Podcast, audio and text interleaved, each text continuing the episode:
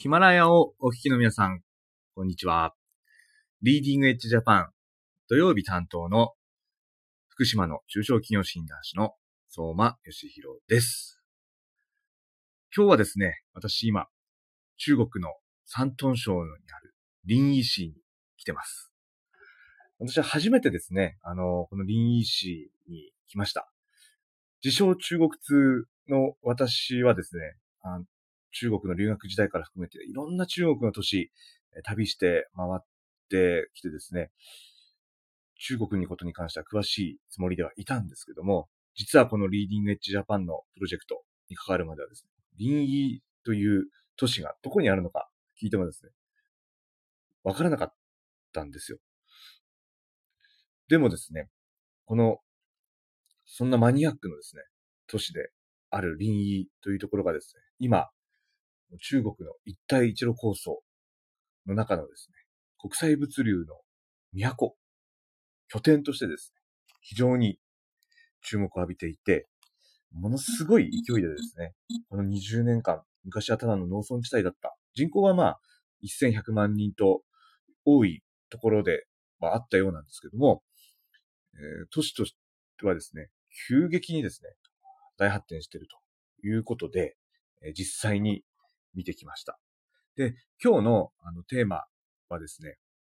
百聞は一見にしかず、中国臨沂の今ということで、えー、今、臨沂のホテルからですね、皆さんに私が昨日見てきたことをですね、お伝えしたいというふうに思います。えー、実際に前情報でもですね、えー、今臨沂がすごいことになってるっていうお話は聞いていましたけども、実際に来てみると、やはりその臨場感が伝わってきます。まさに今この都市は、えー、発展を遂げている途中なんだなっていうところがわかりますね。あの上海から飛行機で臨沂の空港まで、えー、来たんですけども、臨沂の空港に降りる途中にですね、臨沂の周辺の風景が見えたんですけども、本当にこう、農業が盛んな地域なんだなっていうことはよくわかりました。周りにですね、え田んぼですとか畑ですとかたくさんああるんですけども、そこがどんどんどんどんですね、新しい建物が建っていって、未だにこう建設中の現場がですね、ものすごい大きく広くですね、飛行機の上から確認することができました。えー、あなんかやっぱり今、まさにこう発展してる途中なんだなっていうところがすごい分かりましたし、あと大きな道路が一直線でですね、え中国は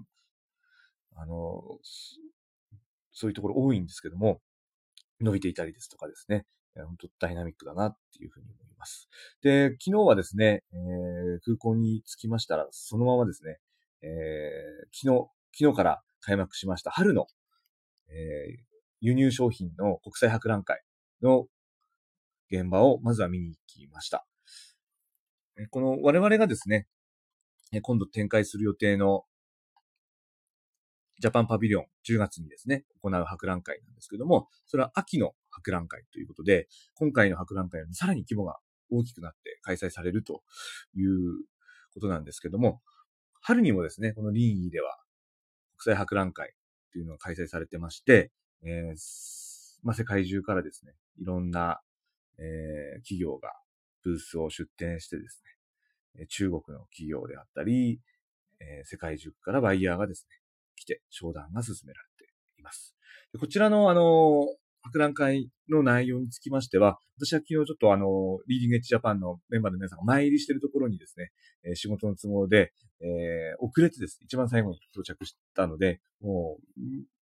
メンバーがですね、見てたので、私は今日一人でこれからゆっくり、あの、現場を見ながらですね、え、どんな商品が置かれていたり、えー、どんな商品に対してのニーズがあるか、とかですね、どんなところにビジネスチャンスがあるか、みたいなところはまた次回以降ですね、お届けしたいと思いますので、よろしくお願いいたします。はい。で、えー、その後ですね、私はちょっと視察はですね、あんまりこうよくじっくり見れなかったんですけども、その後あの、臨沂市の政府のですね、外事弁公室の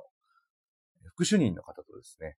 ミーティングをする機会をいただきまして、えー、臨沂市では今姉妹都市になるところをですね、募集してるという話でした。で、ぜひですね、日本の地方都市とですね、姉妹都市を結びたいということでですね、えー、お話があったんですけども、もう早速ですね、昨日そういった話が出たんですけども、えー、向こうの政府の皆さんやる気満々でですね、えー、調印書のですね、ひな形みたいなのもですね、す、え、で、に用意されているということで、えー、まあ、例えばですね、日本の、えー、地方のですね、学生さんと、臨院のですね、学生さんを夏休みの期間、相互にですね、ホームステイさせたりですとか、あとは公務員同士がですね、あの交換で仕事をしたりですとか、まあそういったところからですね、えー、経済とか文化の交流につなげていきたい。っていうお話でしたね。あの、製造業のですね、技術者であったりですとか、農業の技術者ですとか、日本の、えー、技術を教えてほしいというニーズもあるようでした。で、今、あの、こうやって中国の政府がですね、積極的に、えー、海外の投資を呼び込もうとしたりですとか、ビジネスをですね、えー、いろんな国と展開したいというふうに動いてはいるんですけども、やっぱり、この、チャンスっていうのは、今しかないのかなっていうふうに思いました。どんどんどんどんやっぱりこの中国って、あの、は、スピードがですね、速いので、変わ、状況が変わっていきます。なので、日本がですね、えー、こう呼びかけられた時にもたもたしてる間にですね、えー、なかなか動かないとなるとですね、また次っていう形でですね、行ってしまいますんで、うん。やっぱり、のタイミングを逃さないようにするためにはですね、今、中国に来ていただく必要があるのかなっていうふうに思ってます。でその後ですね、えー、このリー出身のですね、皆さん、書生、書道のですね、えー、一番すごい方、大義士さんっていう方がですね、この林出身なんですけども、ね、そちらのですね、生まれた実家があるところを見学しに行ってきました。本当この林という都市はですね、歴史があって、8000年も前からですね、はい、歴史がある、本当に都市で、この大義士さん以外にもですね、三国志でいう、三国志のですね、諸葛亮孔明、私がもう大好きな三国志のですね、一番好きな人物がですね、実は生まれた都市ということで、えー、中国好きの私にとってはとても、こう、現現代のビジネス以外の要素でもですね、そそる都市です。はい。で、早速ですね、その大岸さんの、えー、生まれ故郷の、えー、あるところ、博物館に行った時にですね、えー、お土産屋さんでですね、えー、書道のセットですね、練習できるようなセットを購入したんですけども、そこの店員さんとですね、えー、会話していくうちに仲良くなりまして、えー、日本人の友達が欲しいということで、まあ、早速、あの、ご縁がありますか？私が好きな、ヨーユエンフェンという言葉がですね、出てですね、ウィーチャットを交換させていただいたっていうことで、またリーン友達が一人増えて、すごく嬉しいなっていうふうに思ってます。はい。ということで、ちょっとまだまだですね、この10分間では、もうこの興奮感しかちょっと今日は伝えられなかったんですけども、えー、百聞は一見にしかずということで、えー、ぜひ多くの皆さんにですね、見ていただきたいなっていうふうに思っております。この百聞は一見にしかずっていう言葉、実はですね、その後も続きがありまして、えー、聞くだけじゃなくてですね、実際に見てみないとわからない。えー、見るだけじゃなくて、考えないと意味がない。そして考えるだけでなく行動すべきである。行動するだけでなく、成果を出さなければならない。成果を上げるだけではなくて、それが幸せや喜びにつながらなければならない。自分だけでなく、みんなの幸せを考えることが大事というところまでですね、実はこのことわざは続くらしいんですけども、やっぱり聞くだけじゃなくて実際に見てみないとわからない。そして見るだけじゃなくて、え